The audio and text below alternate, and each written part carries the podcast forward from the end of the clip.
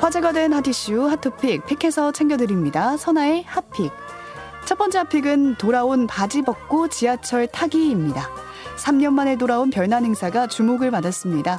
지난 8일 영국 런던에서 열린 바지 벗고 지하철 타기 행사가 그 주인공인데요. 행사에 참가한 참가자들은 바지를 벗고 지하철을 이용해야 합니다. 처음에는 한 코미디 그룹이 2002년 뉴욕에서 장난삼아 시작을 한 게 지금은 연례 행사가 됐고요. 세계 60개 도시로 퍼져나갔습니다. 이후 매년 1월이 되면 각 도시에서 수천여 명이 참석하는 국제적 행사가 됐는데요. 하지만 코로나19로 인해 2020년에 중단이 됐는데 올해 재개가 됐습니다.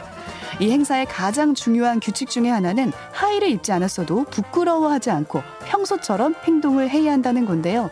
참여한 시민들은 상의는 제대로 갖춰 입었지만 하의를 입지 않고 속옷만 입은 채 양말에 구두 차림을 하는 등 우스꽝스러운 차림새를 선보였습니다. 그러고는 아무렇지 않은 척 시치미를 떼는 모습이었는데요. 이 소식을 접한 누리꾼들은 설마 이 문화도 우리나라로 들여오는 건 아니겠죠. 왜 이런 일을 하는 걸까요? 별나도 너무 별나네요. 반면에 난 이런 거 좋더라. 인간은 가끔 이상한 짓을 할 필요가 있다. 라는 반응 보였습니다. 두 번째 픽은 임대 아파트 조롱에 답한 장관입니다. 신축 임대 아파트를 조롱하는 글에 원희룡 국토부 장관이 답했는데요. 지난 6일 한 커뮤니티에는 충주의 한 신축 임대 아파트 사진이 올라왔습니다. 입주를 코앞에 뒀지만 공개된 사진에는 내부 곳곳에 도배가 제대로 되지 않았고요. 일부 벽지는 뜯겨 있었는데요. 마감이 제대로 되지도 않아서 철골이 그대로 노출되는 등 하자 이유가 다양하게 발견되는 모습이었습니다. 이에 입주민은 벽지가 누락됐다라고 쪽지를 남겼는데 이 해당 쪽지 옆에 누군가가 그냥 사세요 라는 글을 적어놔서 공분을 샀습니다. 임대아파트 부실공사 논란이 일자 원희룡 장관은 SNS에 해당 사진과 함께 글을 올렸는데요. 그냥 살라는 건 있을 수 없는 일이라면서 전수조사를 약속했고요. 특히 부실공사를 한 걸로 알려진 민간업체를 겨냥하면서 정말 황당하고 화가 난다며 그냥 사세요라고 조롱까지 한 건 도저히 용서가 안 된다고 지적을 했습니다.